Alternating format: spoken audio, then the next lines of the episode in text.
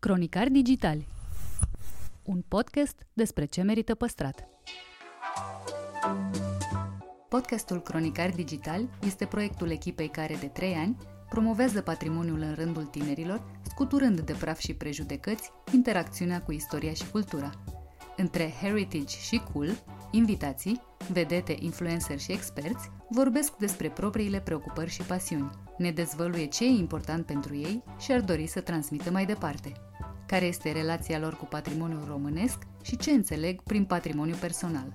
Pe chill și fan, ca între prieteni. Moderatorii podcastului sunt Cristian Șimonca, adică blogul Otravă, jurnalista de cursă lungă Diana Popescu și Cosmin Dragomir, istoric culinar.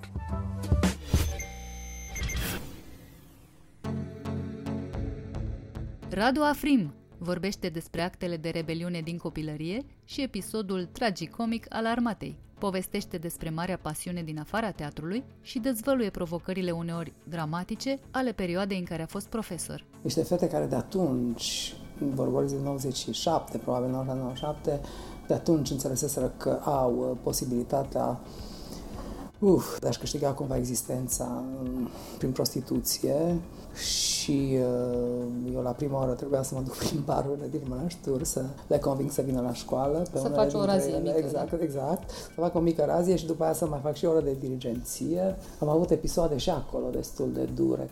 Interviu în secțiunea Patrimoniu Personal.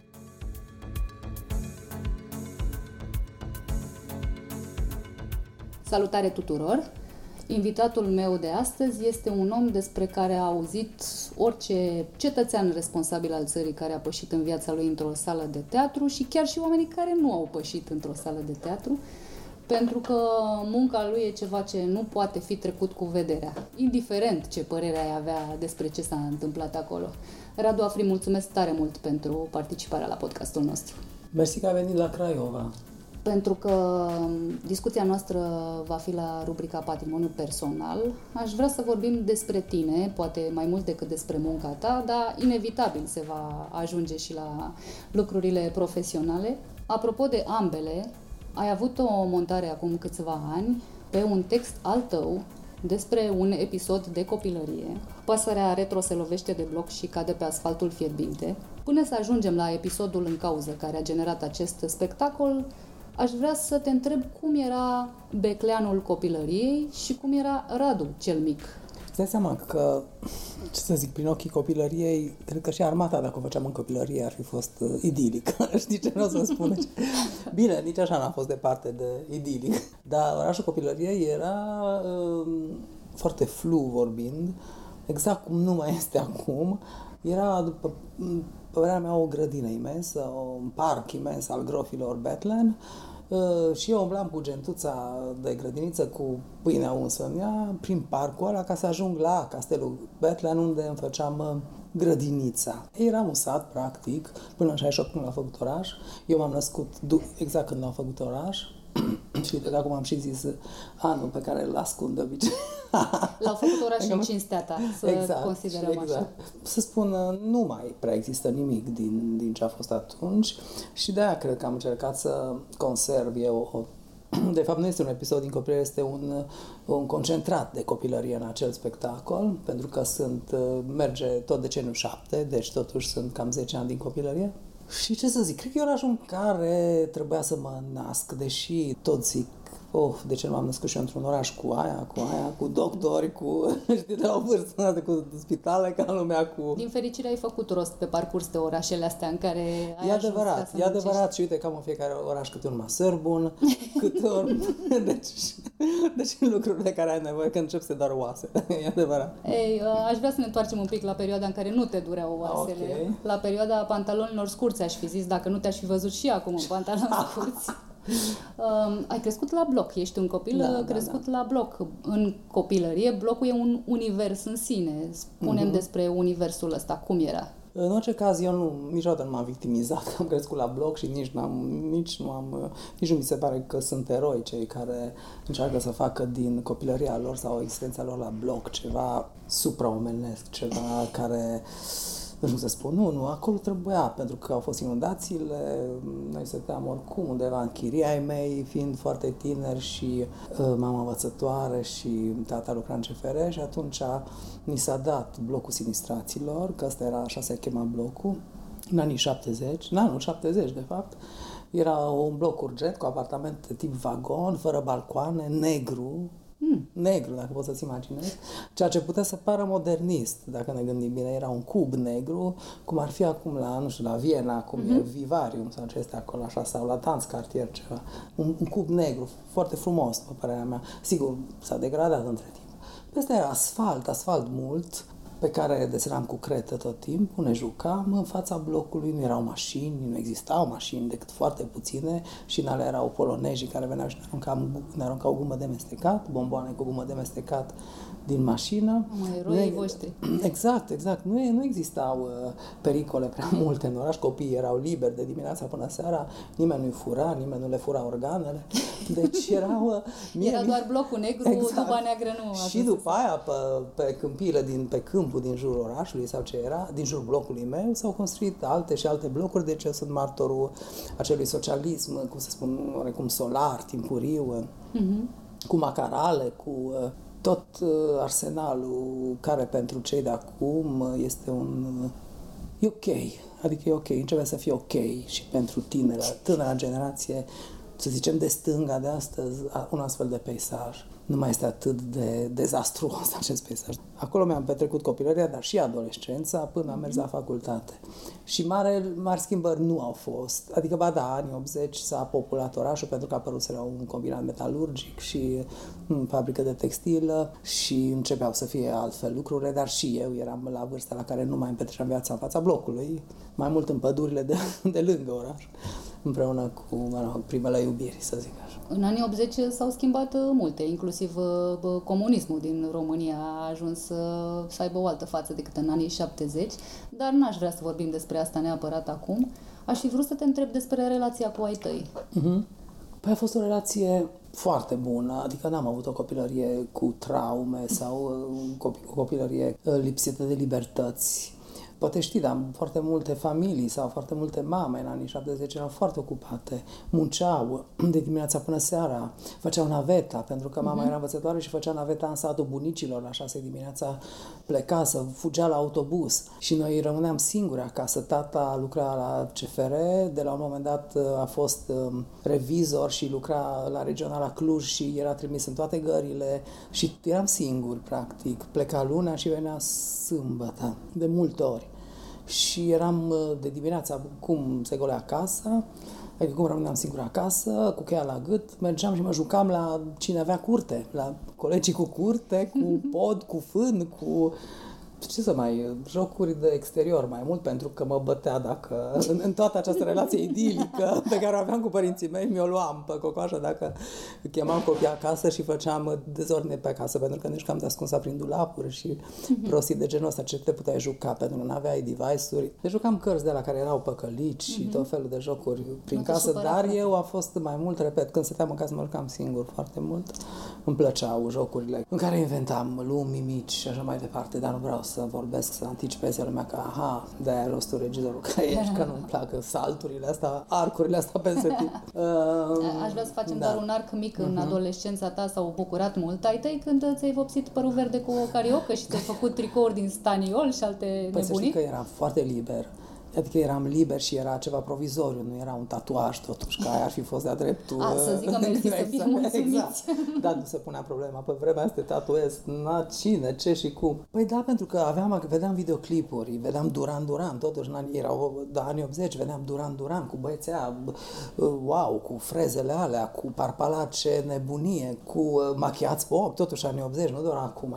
Erau fantastice, era acum, era Boy George, a apăruse Boy George, a apăruse Cindy Lauper cu părul ei vopsit. Și noi vedeam, pentru că apăruse, tocmai erau video, atunci apăruseră video, pur și simplu în oraș, și eu mergeam să văd filme cu karate, dar mergeam pentru, pentru că înainte de film să vedeau 5 videoclipuri de la Formula 1, o emisiune nemțească de top, ah. înțelegi?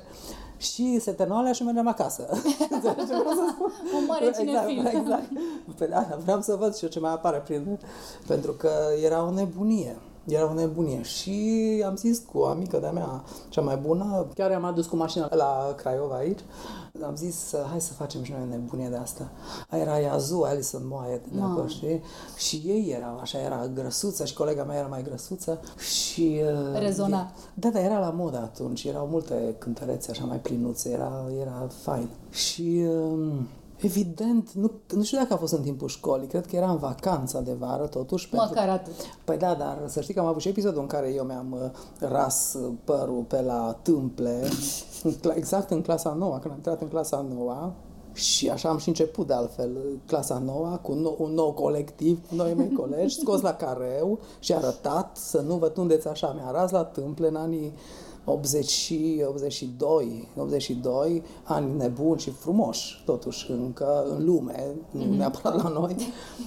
și uh, am fost obligat să umblu până mi-a crescut părul cu o banderolă neagră, nu cumva colorată pe cap, înțelegi?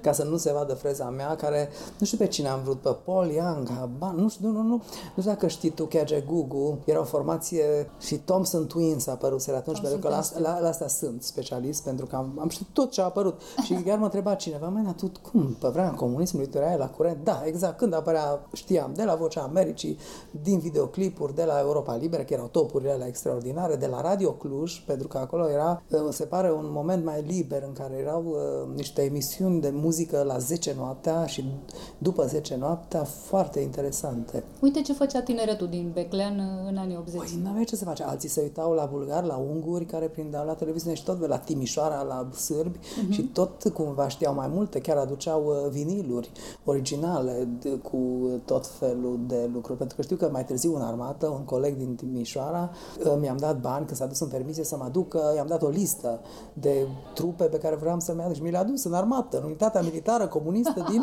din Pitești. Uite, episodul uh, armatei, ai declarat la un moment dat... Am trecut măcar... direct la armată. Da, da, da. Într-o primă fază s-a încadrat la genul horror, dar uh, un plan profesional ar fi fost să faci o comedie despre acest episod al armatei și mă întrebam ce spune asta despre tine, faptul că ai luat un episod care n-a fost cel mai vesel și l-ai transformat în ceva la care să se râdă. Armata? Uh-huh. Băi, a fost uh, magică. Deci ar fi un fel de spectacol de realism magic.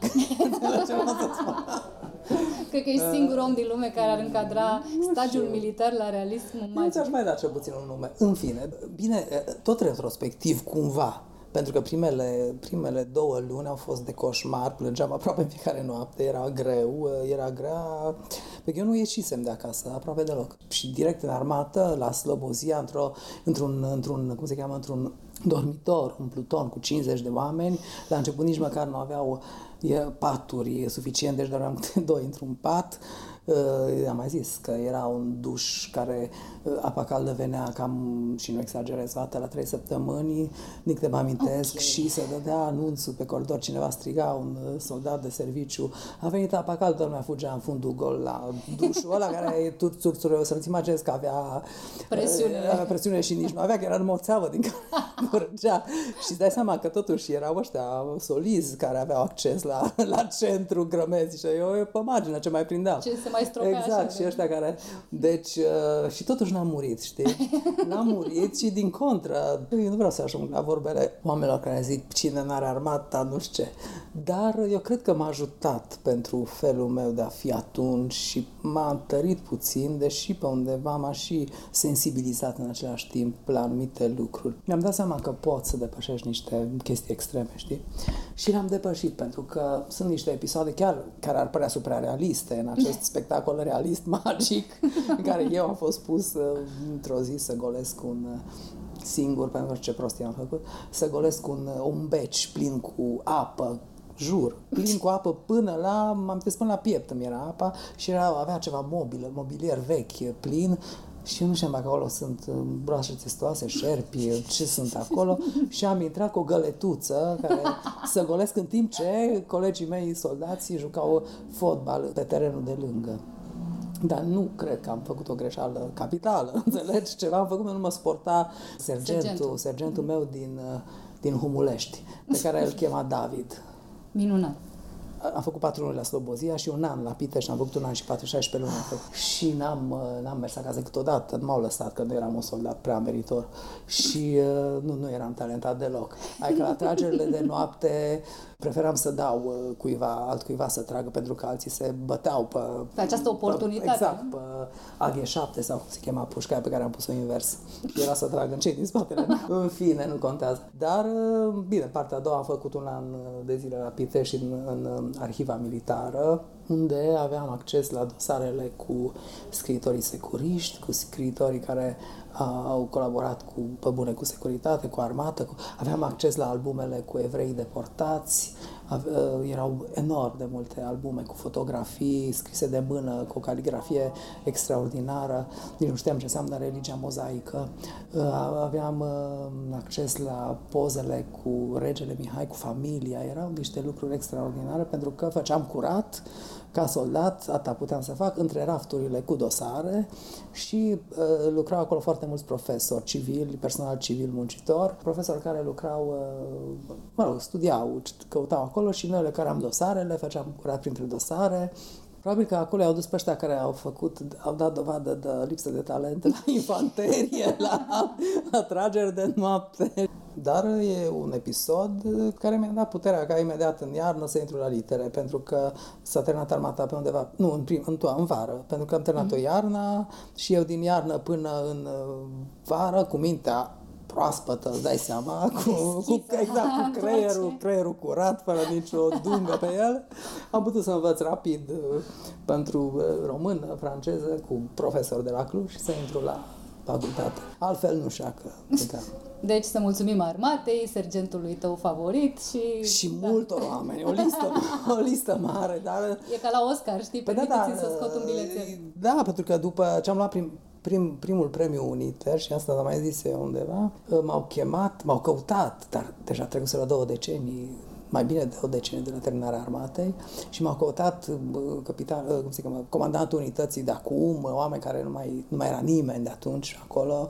Am mers cumva într-o lume... Au vrut să te decoreze? Și m-au, da, și m-au chemat și m-au decorat ah. pentru că se sărbătorea nu știu câți ani de la înființarea unității din Trivale, din Pitești da. și am fost chemat acolo și pentru că eu până în acel an, până în acel moment, aveam vise recurente cu acel loc, pentru că era un loc foarte frumos, era locul, era un castel, într-un parc imens, cu căprioare, cu trandafiri. Noi toată ziua trebuia să culege, să rupem bobocii, adică să, să rupem trandafirii veștejii, să crească alți boboci în locul îmbrăcați în uniforma de militar.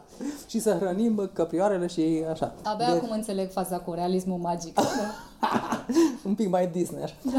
și uh, m-au chemat și eu până atunci uh, îmi doream să revăd spațiul ăla, foarte mult îmi doream. Și mi-am dus aparat de fotografiat, l-am lăsat deschis, pentru că nu pot să fotografiez, să filmez într-un unitate mm-hmm. militară. Nu știu acum, dar bănuiesc că nu. Nu, nici acum. Și am tras câteva cadre, să am spațiul ăla de acolo, lucrurile erau neschimbate.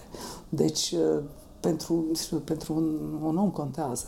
Nu numai pentru un artist, pentru un om contează lucrurile astea foarte mult, pentru că din ele îți aduni. De unde altundeva, din, nu din cărți neapărat, nu din cărți se face regia la scenă. Eu așa cred. Din viață, din, mă rog, e altceva. Deși cineva, regizorul Mănuțiu, actualul director al uh, Teatrului din Cluj, n-a vrut să mă a fost în comisia de, de admitere când am dat eu la facultate, la Cluj, la regie și a zis că eu nu are rost. Eu nu o să pot să fac această meserie, nu trebuie să intru la această facultate. De ce? Pentru că sunt literat, om de litere, pentru că ne filologia și nu simt viața.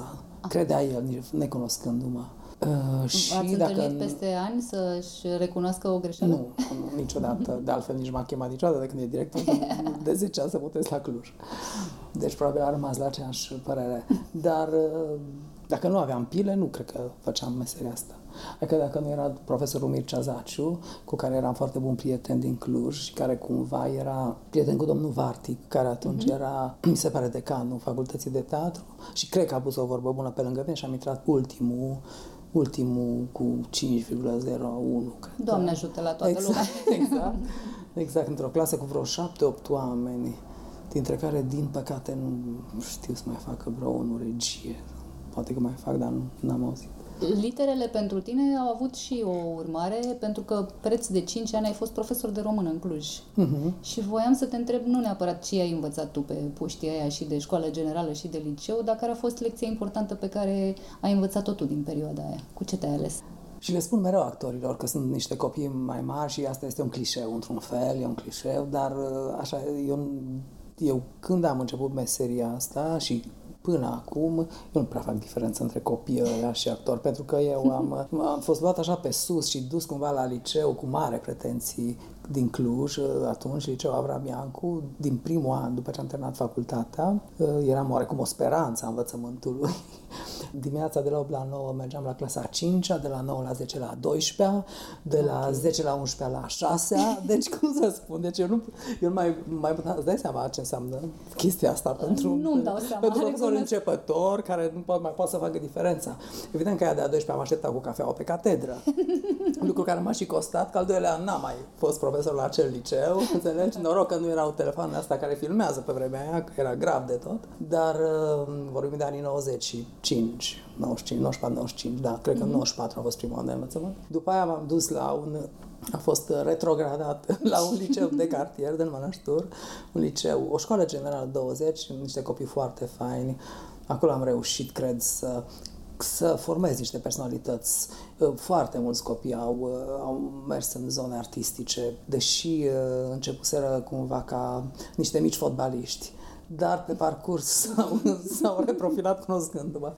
După aceea m-am dus la o școală profesională în care am fost la Clujana, în care am fost dirigind la 20 de fete de-a 11 de-a 12 și am cunoscut alt, alt capitol, al, adică alt aspect al vieții, niște oameni dintr-un mediu, să zic, simplu, uh, înspre sărăcie, uh-huh. niște fete care de atunci, vorbesc de 97, probabil 97, de atunci înțeleseseră că au uh, posibilitatea uf, de a-și câștiga cumva existența prin prostituție și uh, eu la prima oră trebuia să mă duc prin barurile din Mănăștur să le conving să vină la școală. Pe să faci o razie ele. mică. Exact, da? exact. Să fac o mică razie și după aia să mai fac și o oră de dirigenție. Am avut episoade și acolo destul de dure cu o fată care a luat niște medicamente și a vrut să se sinucide din cauza unui băiat și așa mai departe. Da, mă amintesc și n-am uitat momentele astea. Deja au trecut foarte... Am întâlnit mulți oameni. Am creat... Am creat, doamne, cuvântul ăsta, Am, am, am inventat universuri, am inventat lumi, am văzut alte, înțelegi, cu spectacole pe care le-am făcut, dar totuși nu am uitat aceste întâmplări din, din trecutul meu deja îndepărtat.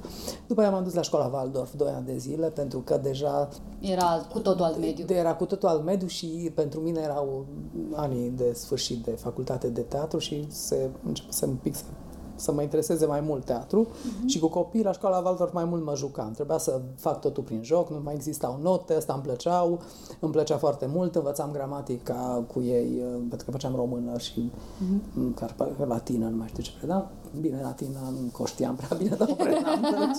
o știai puțin mai bine exact, decât ei. Exact. Era și uh, eram, uh, eram uh, prietenul lor, practic. Eu am fost prietenul copiilor din primul până în ultimul an și asta a făcut cumva mm, pe șefii mei de catedră să fie întotdeauna geloși pe chestia asta. și pe directorii școlii care mm, mă rog, cei care erau mai puțin deschiși, pentru că directoarea de la școala generală de 20 din Mănăștur, de exemplu, era o femeie tânără, foarte, foarte simpatică și care mă chema să-mi țină teorii că nu se poate să beau cafeaua cu elevii, așa ceva, nu se poate, dar o funda râsul. În același timp când îmi spunea lucrurile astea, eu uh, înțelegi. Și cu toate astea copiii chiar învățau uh, literatură, le citeam uh, literatură universală, le citeam proză românească fantastică. Deci era, era o perioadă în care și eu descopeream împreună cu ei niște lucruri. Cu unii țin legătura așa acum pe Facebook și așa mai departe. Ce fain! Mm-hmm. E limpede că ești uh, pasionat de literatură, e limpede că ești pasionat de muzică, dar ești pasionat și te și pricepi foarte bine, aș spune, ești pasionat de fotografie.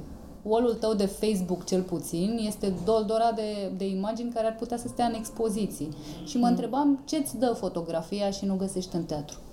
Lumina, aproape numai lumina și, evident, spațiu exterior, pentru că cele mai multe sunt uh, peisaje, dar uh, proba cea mai importantă pe care o cer unui scenograf cu care colaborez nou este, te rog, încearcă să-mi obții lumina de afară, mă rog, lumina prin spațiu, pentru că luminile, până la urmă, tot singur mi le fac, dar obținem în linia orizontului, obținem cumva nesfârșitul unei câmpii. Nu mă arăta că se termină scena cu un perete, că se pierde, se pierde magia aia. Sau măcar printr-o fereastră să văd altceva. Însă nu m-aș considera un fotograf pentru că nu cunosc tehnică, adică stând de vorbă cu bulboacă sau cu unii, eh, eu nu m-aș putea să mă duc singur să-mi cumpăr un obiectiv, că nu știu. Eu zic, hai bulboacă cu mine că trebuie să-mi iau un obiectiv sau chestii de genul ăsta. Evident că mai nou, cu vârsta, nu mai car aparate după mine, ci cu aparatul ăsta foto care face minuni.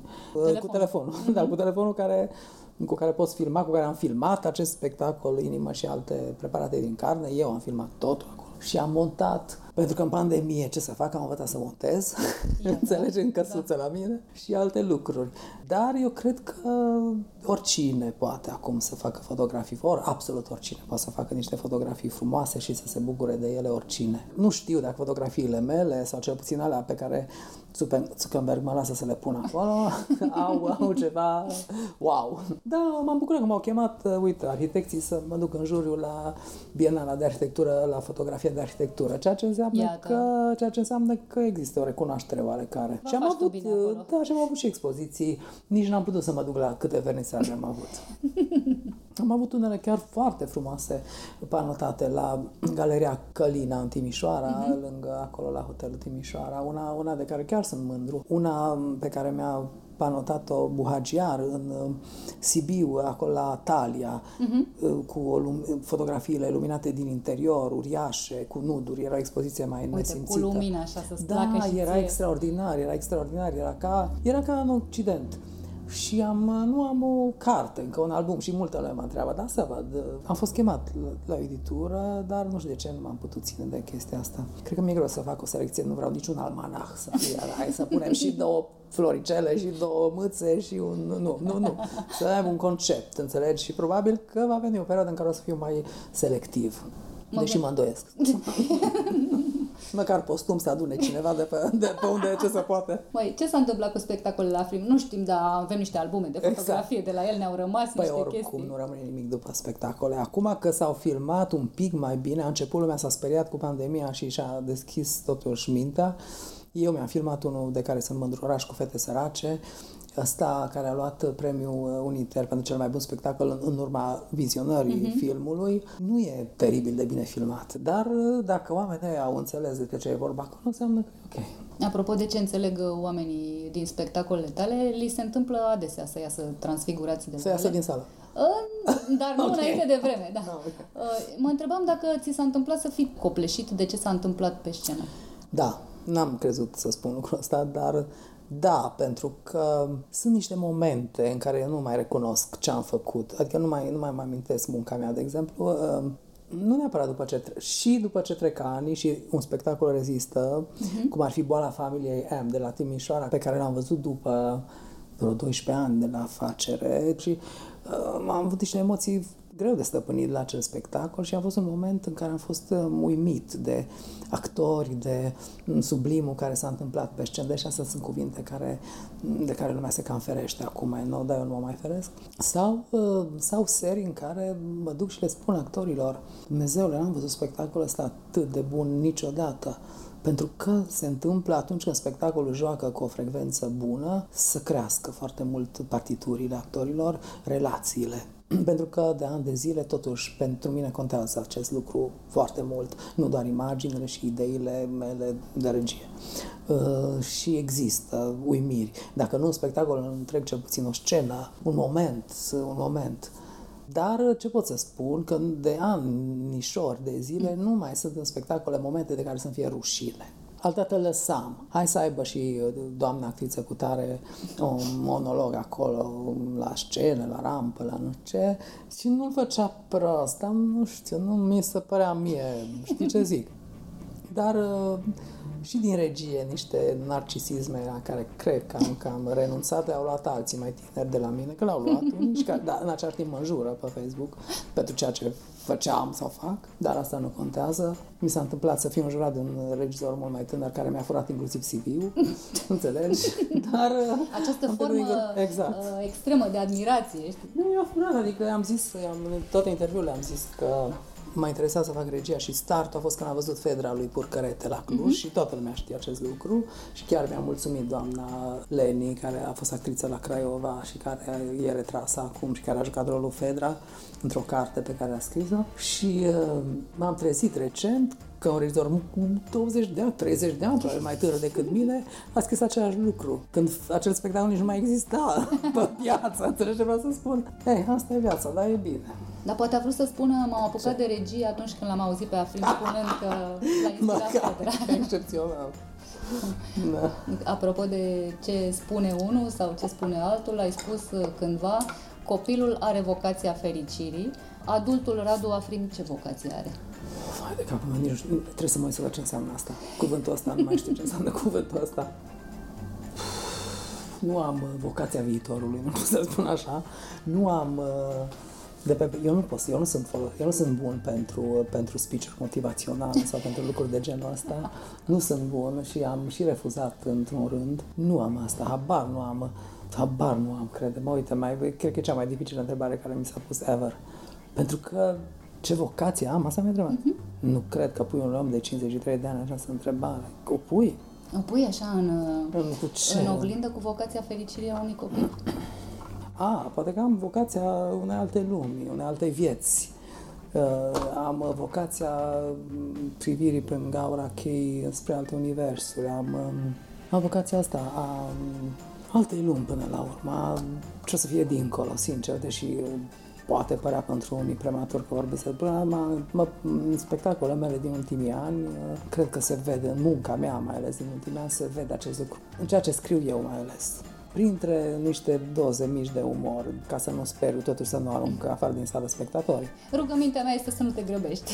Bine, nu depinde de mine. Din punctul meu de vedere, nu sunt pesimist, nu sunt uh, nici dark, deloc, deloc. Pot să mă duc acum să râd la bere cu actorii după spectacol cât vreau eu, dacă vreau.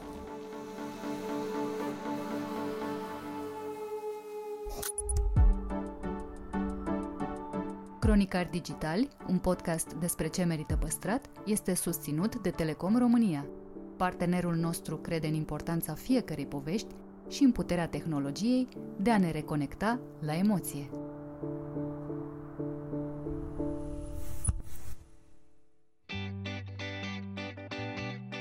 Ada Galeș ne poartă în culisele peliculei Perfect Necunoscuți, cel mai nou film în care joacă. Acțiune! Bine, bine, bine, Dacă de aici, neurocitule! Stop! Aflăm mai multe despre propriul rol, subiectul delicat și actorul Octavian Strunilă în postura de regizor. Avem toată relația. Hai să facem același lucru și cu fetele acolo. Prin plan, prin plan, prin plan, prin plan. Eliberează de puțin și duce-te gând acolo. Interviu în secțiunea Patrimoniu Cultural. Perfecti Sconosciuti e o super comedie la nivel mondial. Eu am citit despre filmul ăsta că în Italia a fost unul dintre cele mai uh, urmărite, cele mai multe bilete vândute. Uh, știu că se face și, adică s-a făcut deja în România complet necunoscuți, a avut premieră la TIF, uh, acum uh, o să apară în cinematografe, știu că e uh, regizat de Octavian Strunilă și are în distribuție niște actori de mare forță și complexitate, Ada Galeș. Acum nu, să nu zic nimic, da? Uh, Anca Dumitra, Andreea Gramoșteanu, uh, Alex Conovaru, și Paul Ipate și uh, mai multe despre asta o să ne spună chiar uh, Ada Galeș, uh, care este invitata episodului de astăzi la podcast. Filmul apare în toamnă. Eu sunt super curios pentru că am văzut și varianta italiană. Bună, Ada!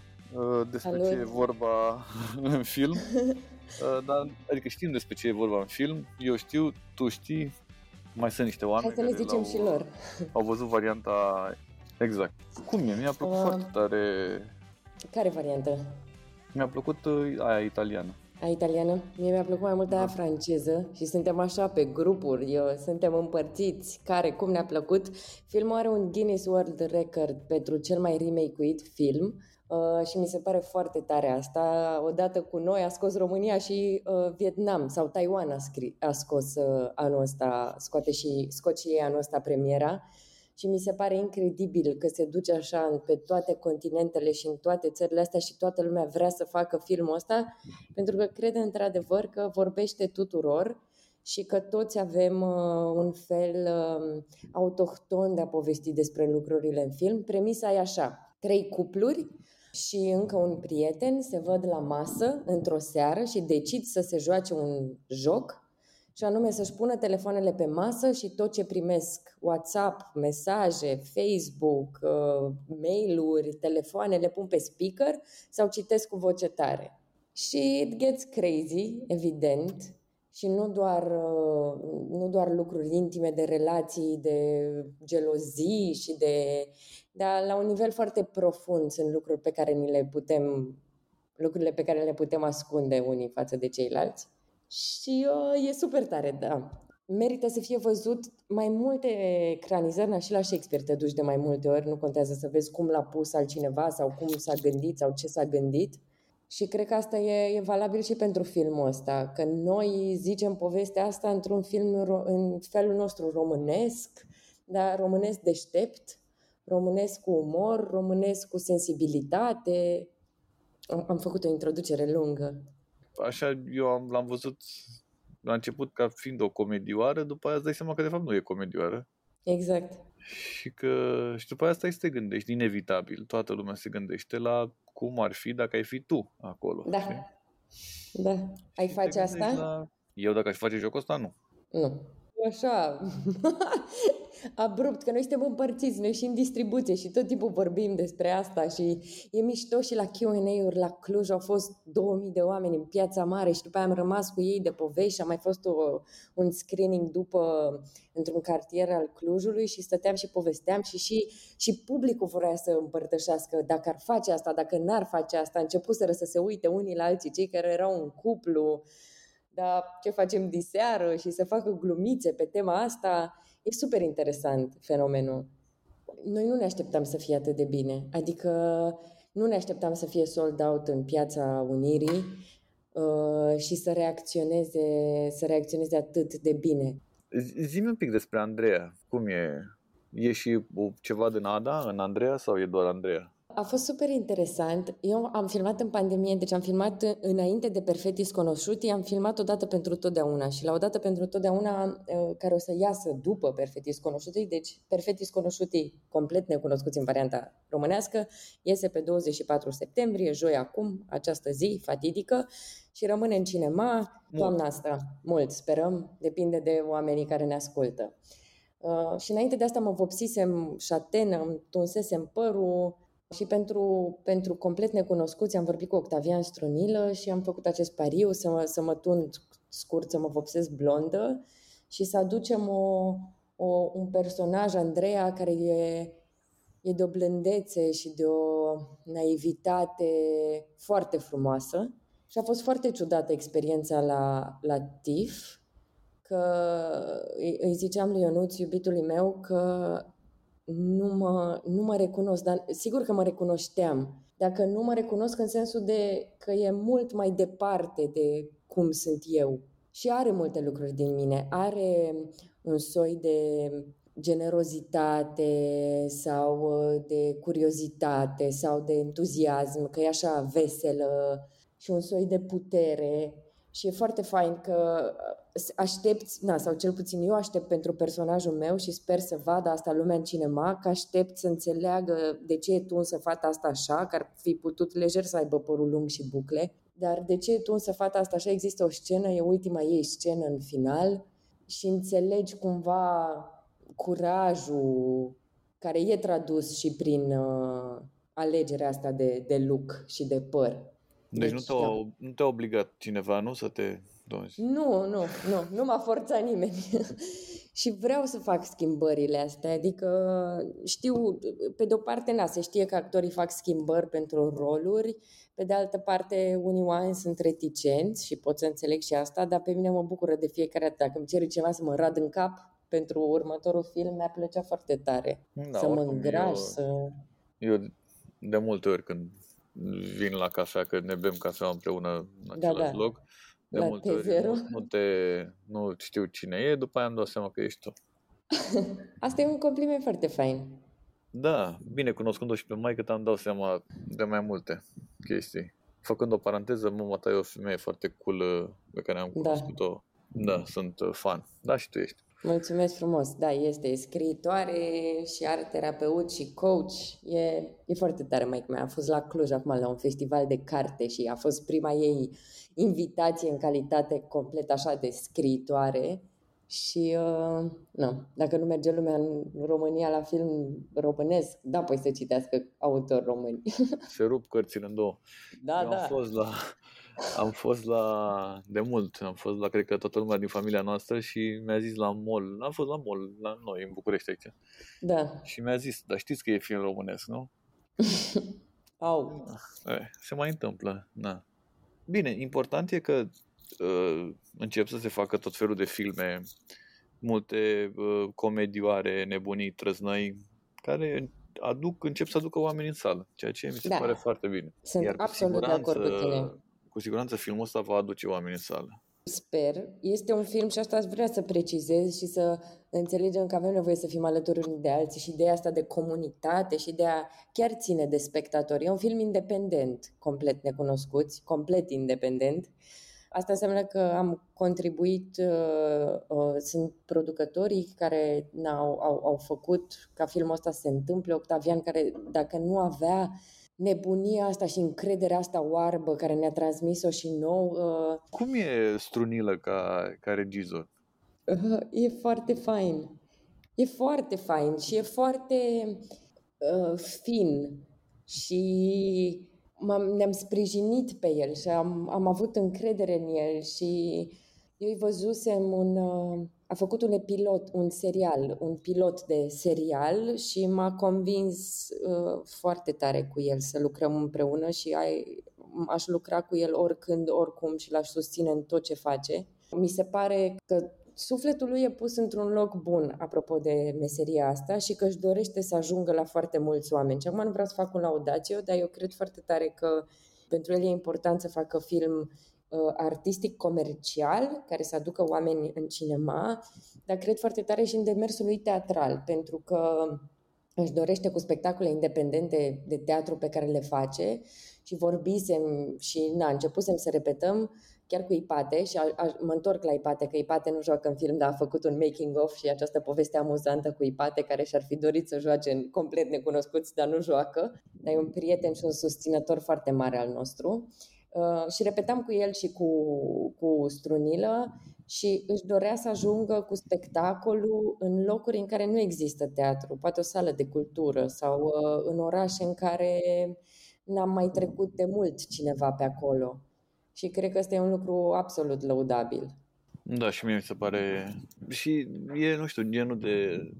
Cred că de... Și dacă ar fi fost, adică ar fi fost piesă de teatru, indiferent cât ar fi, cum ar fi, sunt foarte puțini oameni care pot să o vadă. Da, Adică, nu știu, eu am văzut o piesă lui, cu Vlad Zanfirescu, după aia s-a și făcut și film după ea, ceva cu fericirea, nu mai știu cum se numea. da e, cred că i-a luat după Iasmin Iareza, uh, sper să Așa. nu greșesc. Da, Ce? am ceva- văzut și eu filmul. Da, și uh, după aia, adică e, tot așa a pornit în ideea de a fost piesă de teatru, după aia a fost film, Da. ceea ce mi se pare foarte tare, pentru că șansele să-l vadă mai mulți oameni sunt mari față de piese de teatru care, na, se poate juca în niște săli de 100, 200, 300 de oameni, 400 de oameni sau, în cazul fericit, la voi, la TNB, 800 sau câte locuri sunt acolo, sala mare, 900, dar 900. na, iată că acum 450 și tot Exact. așa.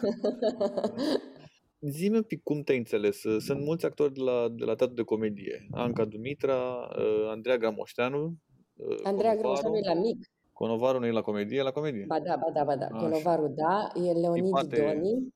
Ipate, e la Ipate- comedie, nu? Uh, Ipate nu, Nu mai e la comedie.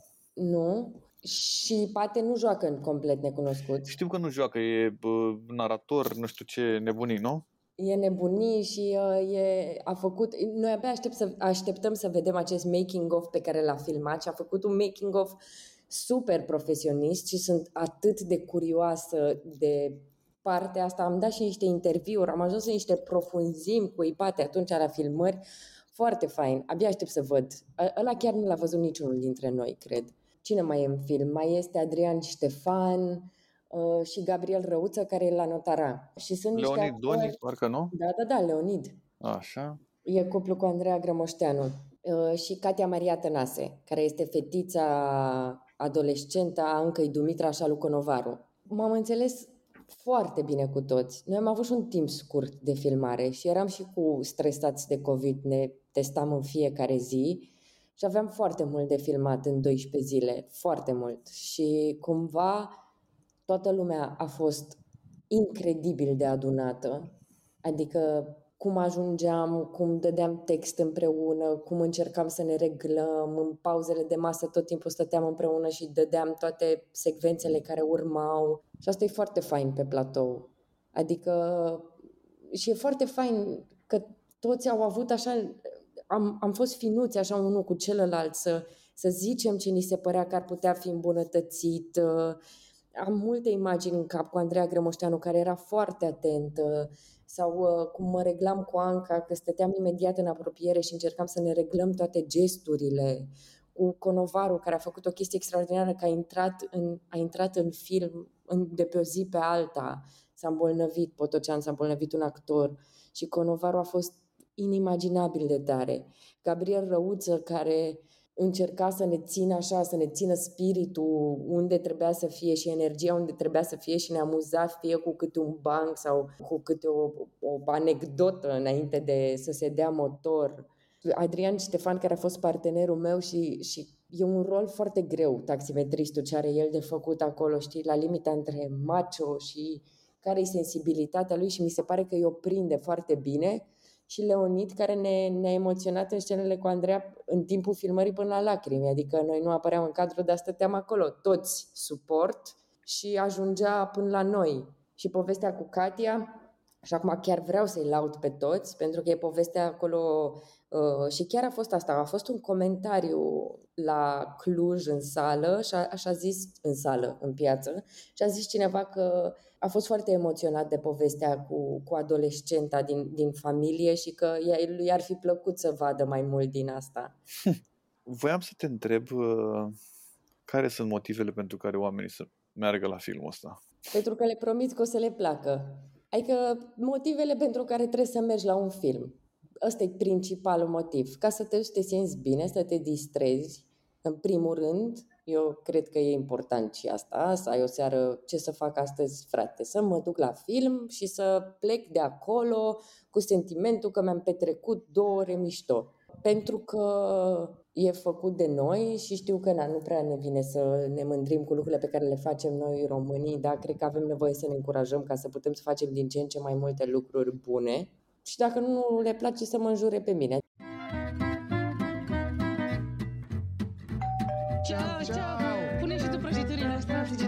Ne strângem să vedem eclipsa, e o cină, nu, nu e o degustare.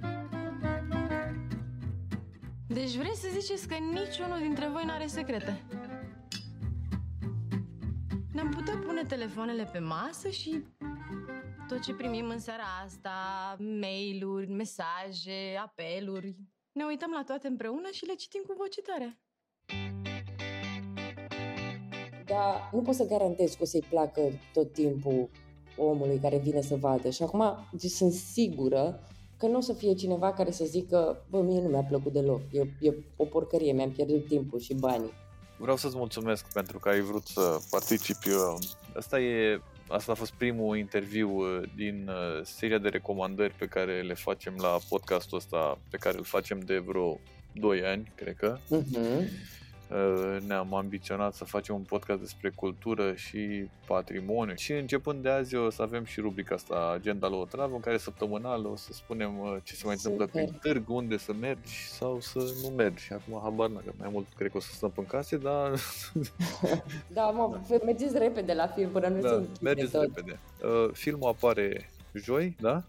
Da, 24 septembrie. 24 această septembrie, fix Da. când apare podcastul nostru. Da. Uh, îi invităm pe toți oamenii să meargă la film pentru că nu există niciun motiv să nu le placă. Nu? Dată. Da. da. Îți mulțumesc și îți urez o mulțumesc. zi minunată. Rubrica Patrimoniu Cultural este susținută de Raiffeisen Art Project Stagiune Virtuală, platforma de mecenat cultural care de 20 de ani facilitează accesul la manifestări culturale și creații artistice valoroase, acum și online.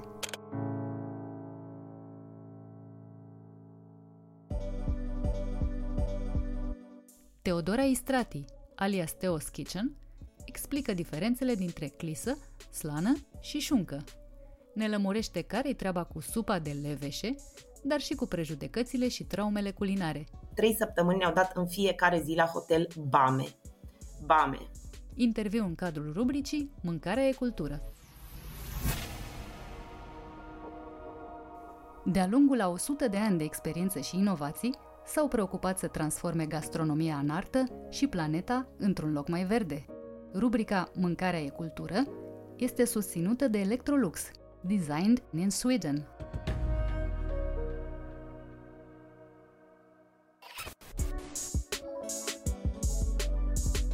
Teo, mersi mult că ai acceptat invitația noastră la Cronicar Digital la Mâncarea e Cultură. Clar, nu ești întâmplător aici, ai o carieră uh, dedicată mâncărurilor, să spunem, da. dar și culturii. Vreau să încep cu o poveste, să spun, un pic mai recentă din, uh, din viața ta. Ești și blogger, ești și mamă și vreau să te întreb dacă um, tu le-ai dat copiilor tăi mâncarea cu care tu ai crescut, mâncarea bunicilor, părinților tăi și care ar fi diferențele sau uh, lucrurile care vă apropie în alimentație. În primul rând, salut! salut și bine ați revenit în Teos Kitchen. Eu chiar sunt în bucătărie acum. Amândoi uh, copiii mei au crescut cu exact aceleași mâncăruri pe care uh, le-am mâncat și noi când eram mici și asta și pentru că aici la noi în Ardeal este o tradiție așa din mamă în fiu. Adică pur și simplu asta faci. Copilul trebuie să mănânce paprikaș, e normal să mănânce paprikaș și e normal dacă nu mănâncă paprikaș. Da, Luca, am și acum o filmare cu el de când avea 2 ani și îl întrebam ce vrea să mănânce și asta era primul răspuns, paprikaș, paprikaș. La noi în familie s-a gătit întotdeauna foarte corect, fără foarte mult ulei, fără, de, de, în general se folosea și se folosește untura în loc de ulei și, uh, cum să zic, nu era nimic din alimentația familiei mele ce nu s-ar fi potrivit copiilor mei. Așa că am uh, păstrat exact aceleași tradiții. Plus că noi suntem foarte apropiați de mama și de bunii și copiii petrec mult timp acolo cu ele. Și atunci voiam că atunci când merg la bunici să regăsească aceleași chestii pe care le mănâncă și acasă, știi? Să nu fie chestia asta că mă duc la bunici și nu mănânc nimic, că nu-mi place nimic. La noi este o tradiție, sunt niște chestii care se gătesc, uh, vreo 5 supe, în Ardeal toate supe. Deci termenul de ciorbă este numai pentru ciorba de burtă. În rest toate supe și tot pantofii sunt papuci. Exact aceeași chestie, știi? Și atunci, da, aceleași mâncăruri le-am gătit și eu pentru ei. Tu le-ai învățat uh, tot așa pe filieră maternă, te-ai uitat în caietele mamei, bunicilor, ai stat lângă, lângă ele la cratiță când erai mică? Uh, da, foarte, foarte mult am stat cu ele, tot așa, exact cum zic, au crescut copiii mei cu, cu mama și cu bunii, la fel și noi, eu și frate meu. Ideea este că bunica mea a fost o mamă foarte tânără, mama mea a devenit o mamă foarte tânără, respectiv o bunică foarte tânără, știi? Și atunci amândouă sunt încă în floarea vârstei și gătesc în continuare la fel și noi pe lângă ele. Pe mine m-a învățat să gătesc bunii Bunisia este un brand, toată lumea o știe de pe Teos Kitchen, pentru că de la ea sunt 90% din rețete, pentru că tot alea le făcea și maică mea, știi? Adică ea a învățat-o pe mama și practic toate sunt ale ei. Zacusca e zacusca lui Buni, știm că numai așa se face, prăjitura cu măr e prăjitura lui Buni, numai așa se face și am fost obișnuiți de mici să fim implicați în absolut tot, adică de la spartul nucilor și până la vino și amestecă aici, du-te cumpără aia că ne trebuie neapărat nu știu ce ingredient și deja știam la fiecare mâncare ce ne trebuie și în ce ordine le punem. Așa că cred că și eu și fratele meu, deși el nu a participat activ, nu a gătit, el nu a amestecat într-o cratiță, știe cum se fac absolut toate rețetele astea din familie. Chiar vreau să te întreb de, de ponderea de pe blog, pentru că sunt rețetele tradiționale, sunt rețetele de familie, sunt și rețete cu creveți și cu chia și cu avocado. Cum le, cum le împărțim? Unde, unde mergem în modernitate, în contemporan? Unde păstrăm tradiția? Unde o, nu știu, bolduim, dacă vrei? Din punctul meu de vedere, Teos Kitchen este despre tradiție și despre povești. Despre asta e blogul și astea sunt cele care au ponderea cea mai mare. Adică toată lumea știe că dacă vrei rețete ca în Ardeal, ca la bunii le găsești la Teo. Normal că, odată cu trecerea anilor, eu am blogul de 14 ani, era normal cumva să mă și adaptez pentru generațiile noi, pentru diverse tipuri de dietă și trenduri care apar, uh, dar pot să-ți spun cu mâna pe inimă că nu le gătesc cu același drag. Adică foarte multe, uh, îți spun sincer, sunt făcute numai pentru blog și pentru că trebuie și oamenii le cer sau le caută sau îmi trimit sute de mesaje cum se face, nu știu, baked oats. Și atunci eu mă simt uh, datoare să le fac rețeta și, dar nu o fac cu același drag cu care fac o ciorbă. Ai traume culinare din copilărie? Sunt lucruri pe care nu le mănânci sau pe care nu le-ai mâncat o perioadă? Da, da. am două traume culinare foarte mari. Una se datorează grădiniței Uh, supa de uh, chimion. Deci eu când dau de supă de chimion mai bine mor. Deci nu, nu, nu. Aia era cumva, deci când era în meniu la grădiniță, preferam să ling cretă, să fac febră și să nu mă mai duc. Nu știu, era îngrozitoare și nu înțelegeam pe vremea, dar nici nu exista termenul de crutoane, că le nu erau crutoane ce ne punea în supă, era efectiv pâinea uscată de ieri de la micul dejun și ne punea în supă și aia e o traumă foarte mare. Și trauma numărul 2 am fost cu părinții în uh, vacanță la Călimănești. Fratele meu era bolnav și trebuia să bea apă de izvor de acolo. Și am stat trei săptămâni. Trei săptămâni ne-au dat în fiecare zi la hotel bame. Bame. Bame. Deci eu când au cuvântul bame sau văd ba- și am înțeles că acum, cum să zic, m-au știut, uh, bame, it doesn't matter. Deci pentru mine acel uh, aliment, ingredient, cum vrei să-i spui, nu există și nu va exista niciodată. Nu o să gătesc niciodată bame și totdeauna o să-mi aduc aminte de călimănești și de bame. Eu intuiesc și că erau uh, acelea din conservă gătite prost, mucilaginoase. Uh, și foarte ațoase, erau niște bame de bătrâne. acum de ani, da, niște bame bătrâne, la fel și cu Vita. Eu Vita n-am mâncat decât recent, pentru că tot așa aveam, la mine în familie nu se gătește, nu se mănâncă Vită, nimeni niciodată n-a gătit, n-a mâncat, nu s-a făcut ciorbă de văcuță, și atunci normal că nu am avut tangență cu Vita, dar aveam tangență cu Vita în tabere sau uh, la, la fel, la grădiniță, dar în tabere cel mai mult. Și am rămas cu ideea aia că Vita practic e o batjocură adusă dentiției și că nu poți să o mănânci niciodată. După ce am învățat eu să fac steak, mi-am dat seama că vita este ceva extraordinar. Dar au trebuit 30 de ani pentru asta. Uh, și pentru ascultătorii, uh, nu știu, poate poate nu știu, supa de chimen sau gulașul săracului e o zamă lungă aromatizată din, timpul, da, din chimen, dar care are câteva variante. În momentul de față o putem îmbunătăți, mai adăugăm niște legume în primul rând. Eventual niște bame. Dacă e. Corect, special pentru tine. Exact tu ardeleancă, uh, Don Baxter, soțul tău uh, bucureștean, uh, unde, unde vă întâlniți în gusturi, unde vă despărțiți în gusturi? Nu ne, nu ne întâlnim în gusturi deloc, foarte ciudat. Noi suntem căsătoriți de patru ani, deci până în ziua de azi, Sergiu își gătește separat. Ei sunt gătesc în alt fel. El este din București, părinții lui sunt din Moldova și s-au mutat înapoi în Moldova. El este obișnuit cu anumite mâncăruri și nu poți uh, unui om de 40 de ani care s-a obișnuit și pentru el aia înseamnă gustul de acasă, nu poți să-i vii tu cu supa ta de fasole cu rântaș, care e sfânt. Rântașul e sfânt, deci supa de fasole fără rântaș nu are sens. Pentru el, rântașul nu are sens.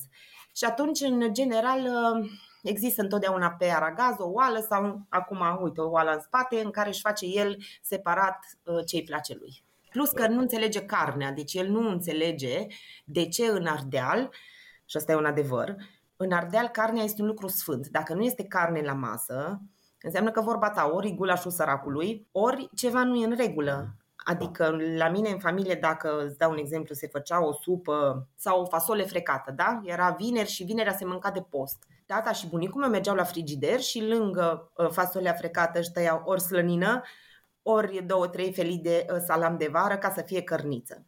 Sergiu nu înțelege chestia asta, pentru ei carnea nu este la rang de cinste, legumele sunt la rang de cinste.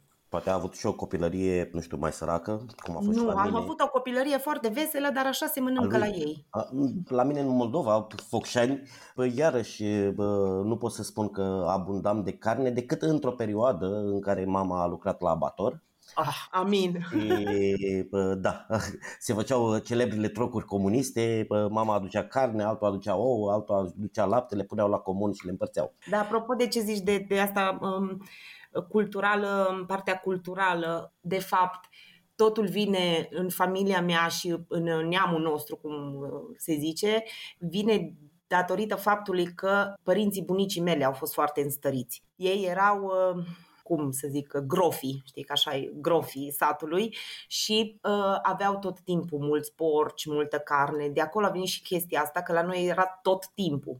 Și dacă era tot timpul, era s-a introdus în alimentație constant, știi? Ne întoarcem la, la Ardeal și vreau să te întreb cum, uh, cum vezi bucătăria multietnică? Pentru că aveți acolo o groază de influențe, aveți o groază de etnii, fiecare cu un specific, mai puțin pregnant, mai pregnant, toate înglobate în ceea ce numim bucătărie uh, ardelenească, transilvaneană. Uh, Unde sau ce te-a frapat, ce te-a sedus din bucătăria etniilor? Eu am o mare pasiune pentru preparatele ungurești, pentru că până la urmă cred că cea mai mare influență în bucătăria ardelenească vine de la maghiari și tot ce înseamnă gulaș, paprikaș, de fapt vin de la ei sau au anumite influențe de la, de la ei. Cultul ăsta al condimentelor, care este în Ardeal și mai puțin în alte zone ale țării. Noi folosim diverse chestii, boia, toate ierburile aromatice, foarte multă boia din nou. Chestiile astea mi se par că nu se regăsesc în, în restul țării și toate preparatele astea care între timp au devenit iubite peste tot, nu știu, gomboții, toate influențele venite din Imperiul Austro-Ungar. Ciorba ardelenească cu tarhon. Exact, deci astea, ciorba de miel, sunt niște chestii care se fac aici foarte, și doar aici. Chestia asta cu dresul cu, cu multă smântână, la noi există ciorba, se face ori se acrește, ori cu, mergi pe partea albă, cu smântână și cu zeamă de varză moare, îi spunem noi, mai puțin cu borș. Borșul e o chestie mai așa. Deci borșul la noi când pui borș, faci borș. Adică în borș fierbi în general tacâm de pui, inclusiv gheruțe, și ăla e borșul. Borșul e o zeamă, exact cum zici tu, o zeamă lungă cu, în general, cu tacâm de pui. Toate chestiile astea vin foarte mult din Imperiul Austro-Ungar și eu nu pot decât să mă bucur că avem influențele astea și pentru că nu e așa, erau și ei cărnoși ca și noi. Cum îți explici totuși că, uite, la, la Focșani era, era slăninuța, care era de un deget așa, dar care era tot timpul cu boia, cu foarte multă boia pe deasupra. În schimb, la voi am întâlnit-o mult mai rar și am găsit toate afumăturile, care în Moldova și în Muntenia sunt mult mai, uh, mult mai puțin frecvente, să spunem. Istoricește vorbind, că acum mergem la magazinul din colț și găsim, și găsim toate. de toate. Da.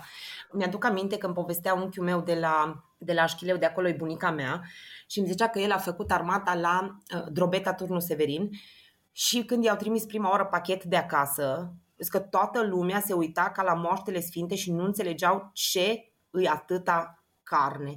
Fiecare bucată de carne din pecie era făcut era făcută un fel de pastramă.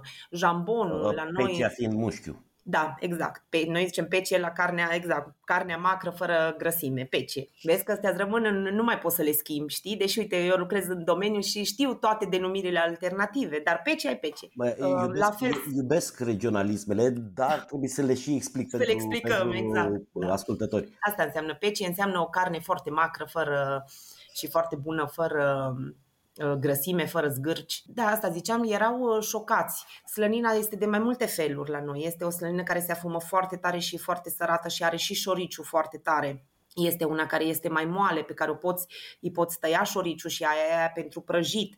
Cealaltă mai tare este numai pentru mâncat și o tai așa cu uh, cuțitul de, de pe uh, șorici. După aceea este gușa și slănina mai, uh, mai subțire, care așa cum spui tu se fierbe cu usturoi și după aceea se pune boia deasupra. Uh, jambonul de la porc se face la fel, uh, se, cum zice Sergiu, se maturează nu zi Sir John, zis eu, se maturează și se face așa ca un uh, uh, jambon de serrano, adică este un adevărat cult al porcului în Ardeal și cred că de aici vine și varietatea preparatelor din porc, pentru că iubim porcii și carnea de porc și untura și slănina. Și... Uh, eu sunt foarte bucuros uh, de acest început de teză de doctorat despre slănină. slănină, da.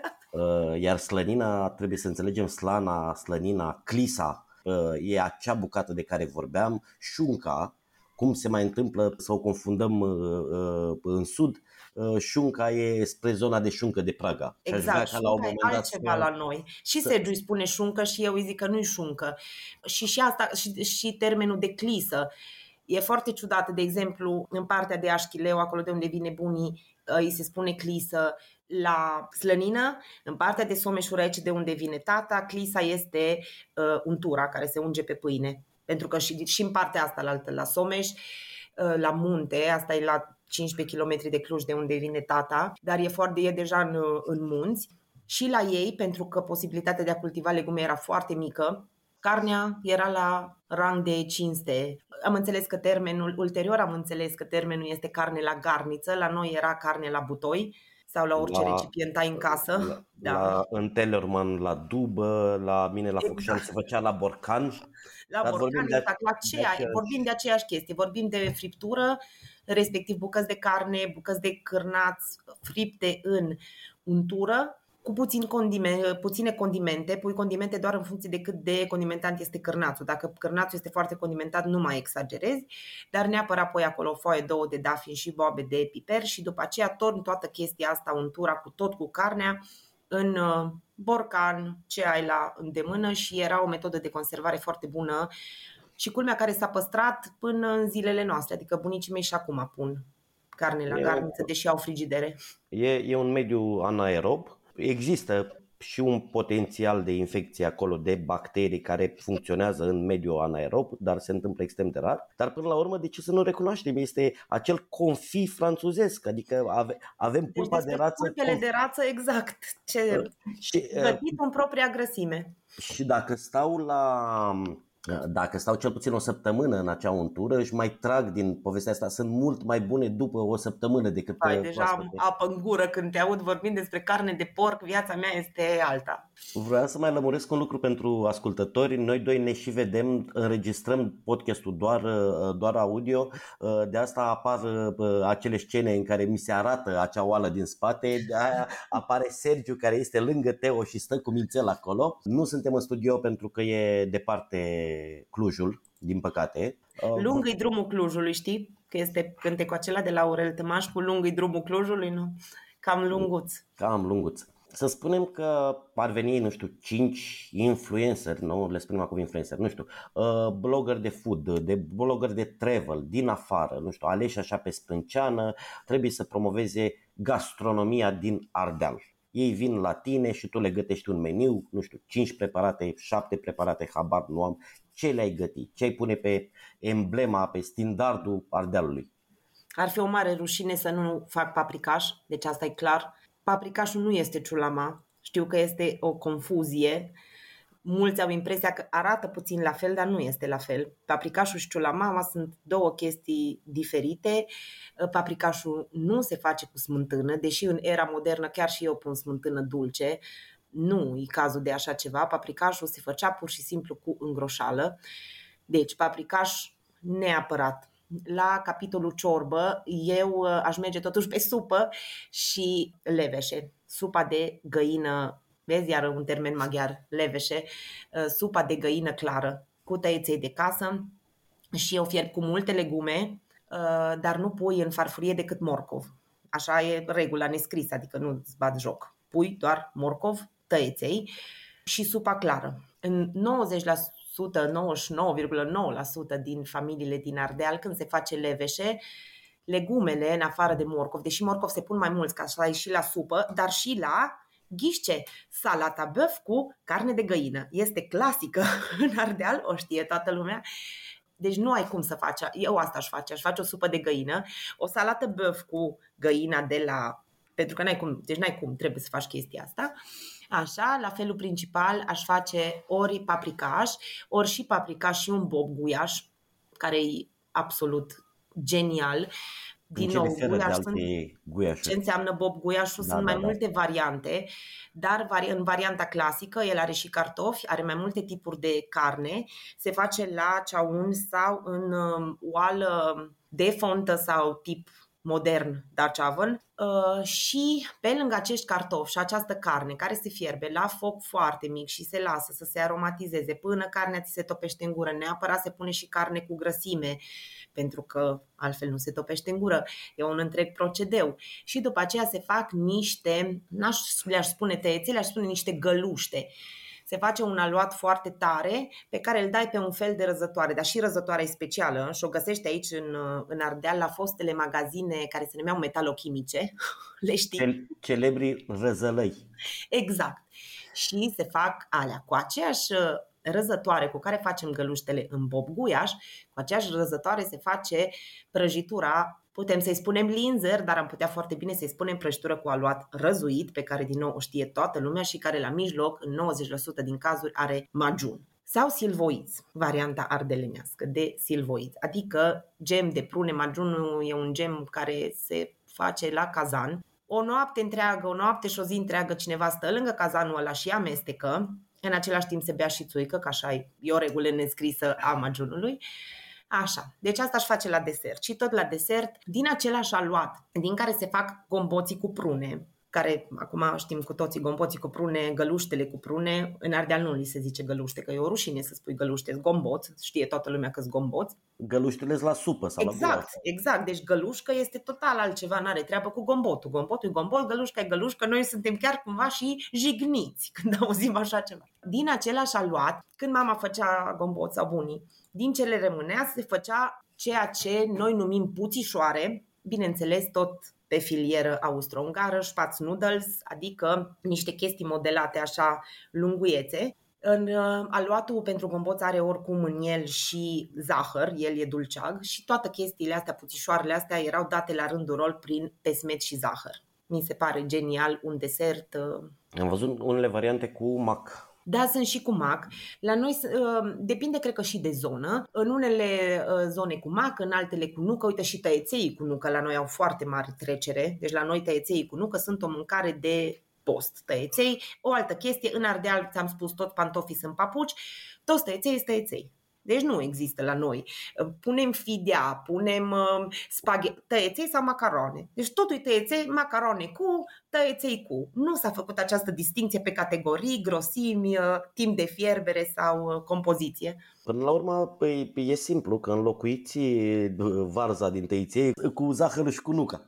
Da, exact. Deci la noi, tă, oricum tăiței se fac orice. Apropo de rețeta de tăiței cu varză, chiar am, am făcut un video foarte drăguț în care o sunam pe bunii pe fundal și ziceam, mi poftă de tăiței cu varză, nu-mi zici, te rog, cum să-i fac. Bunii are acum 87 de ani și răspunsul lui Bunii, a încercat așa cam două indicații să-mi dea. Apoi trebuie să iei o varză așa, dar să fie foarte îndesată și o toci și când și-a dat seama că e foarte mult de explicat și nu mai are chef, dar nu vrei să stai, că pe vine mamă ta la tine și ți-a face ea. Și cam asta e uh, descrierea rețetei. Bunii nu prea știe să descrie rețete, adică trebuie să stai lângă ea să faci. La ea totul este făină câtă pun, abă, câtă pui, doamna, câtă pui, câtă încape. Câtă trebuie. Câtă încape, câtă îți cere aluatul, cum îl simți la mână. Zic, dar ce trebuie să simți? No, păi ce trebuie să simți? Trebuie să simți la mână. Cam astea sunt descrierile ei. Cum crezi că au schimbat blogurile culinare România gastronomică? Uh, cred că în bine. Și de ce spun asta? Pentru că ți-am zis, eu am 14 ani de experiență și încă primesc foarte, foarte multe mesaje cu uite ce tort fabulos am făcut, de la tine am învățat să gătesc, nu știam să fac un ou în tigaie. Blogurile, de fapt, ce au făcut? Ce am făcut eu? Eu am început blog, blog în 2017 când efectiv știam să fac un ou în tigaie și atât. Și stăteam cu bunii, locuiam cu bunii și găteam împreună și puneam pe internet rezultatul final. De fapt, blogul le-a arătat oamenilor, spre deosebire de trendul cu șefi mari bucătari, că și tu, un om de rând, o fată de 21 de ani care acum s-a căsătorit și e prima dată când pleacă de acasă și tu poți să faci ce face XYZ. Pentru că dacă tu te uiți la Gordon sau la șefi, la alți șefi, ai impresia pe bine. El sigur că poate să facă, nu știu, el e șef, dar eu nu știu să țin cuțitul în mână. Dar dacă vezi că uh, face o prăjitură deosebită cineva care la fel ca tine abia ține cuțitul în mână, asta te încurajează foarte mult să faci. Deci blogurile culinare au deschis o portiță pentru ca toată lumea să gătească. Noi avem o rubrică și aici încheiem. This is excellent. Doamnelor și domnilor, Madlena Săptămânii. What is this? Schwarzwälder Kirschtorte. E rubrica care a și dus la concursul la care uh, ai fost în juriu și la care ai participat, organizat de, de cronicari. O rețetă, o mică poveste, o rețetă povestită cu acea madlenă a ta din copilărie, acel preparat din copilărie care ți-a rămas acolo înfipt în creier. Al meu care e? Da, da, da. Am mai povestit odată la o conferință food bloggers, puțin mi-e rușine, puțin nu. Am două preparate care mi-au rămas, două chestii care mi-au rămas în uh, minte mie ca și copil. Conopida murată. Știi cum sunt? Deci bunii făcea conopida murată cu gogonele, numai borcan de 5 litri, deci era atâta borcanul și se deschidea foarte rar. Adică era o ocazie specială când se deschidea borcanul de conopidă. Eu până în ziua de astăzi când deschid un borcan de conopidă și simt mirosul ăla și eu și fratele meu ne băgam mâna până în fund, el să-și aleagă gogonelele, eu conopida, dacă îl simt mirosul ăla, îmi aduc aminte de toată copilăria mea. Conopida murată cum o făcea bunii și mâncată cu pâine cu unt, Aveam o mătușă care lucra la fabrica de unt de la Luduș și aveam acces la niște calupuri de unt inimaginabile, mi le-aș dori și astăzi. Și aia era una din mâncărurile mele preferate, pâinea cu unt și conopida murată de bunii. Și a doua mâncare favorită sunt tăieței cu varză. Da, ceva foarte complex, știu. Da, tăieței cu varză. Se făceau, bunii făcea foarte, o cantitate foarte mare, că eram și mulți și eram no, mâncare de post și aveau percepția asta foarte înrădăcinată că dacă nu e cu carne trebuie să fie multă mâncare. Adică ca să te saturi, dacă nu este carne, trebuie să fie mult și atunci făcea un vailing, respectiv un lighean vas foarte mare, asta înseamnă vailing, de tăieței cu varză. Mm, ce vremuri! Bun, mulțumesc mult, Teo. Eu îți mulțumesc. ne auzim. Cu mare drag, oricând vă mai povestesc ce am mai gătit bunii. Podcastul Cronicar Digital este susținut de Raiffeisen Bank, Telecom România și Electrolux. Partenerii proiectului sunt convinși că, prin educație și cultură, putem deveni cea mai bună versiune a noastră. Cronicari Digitali, un podcast despre ce merită păstrat.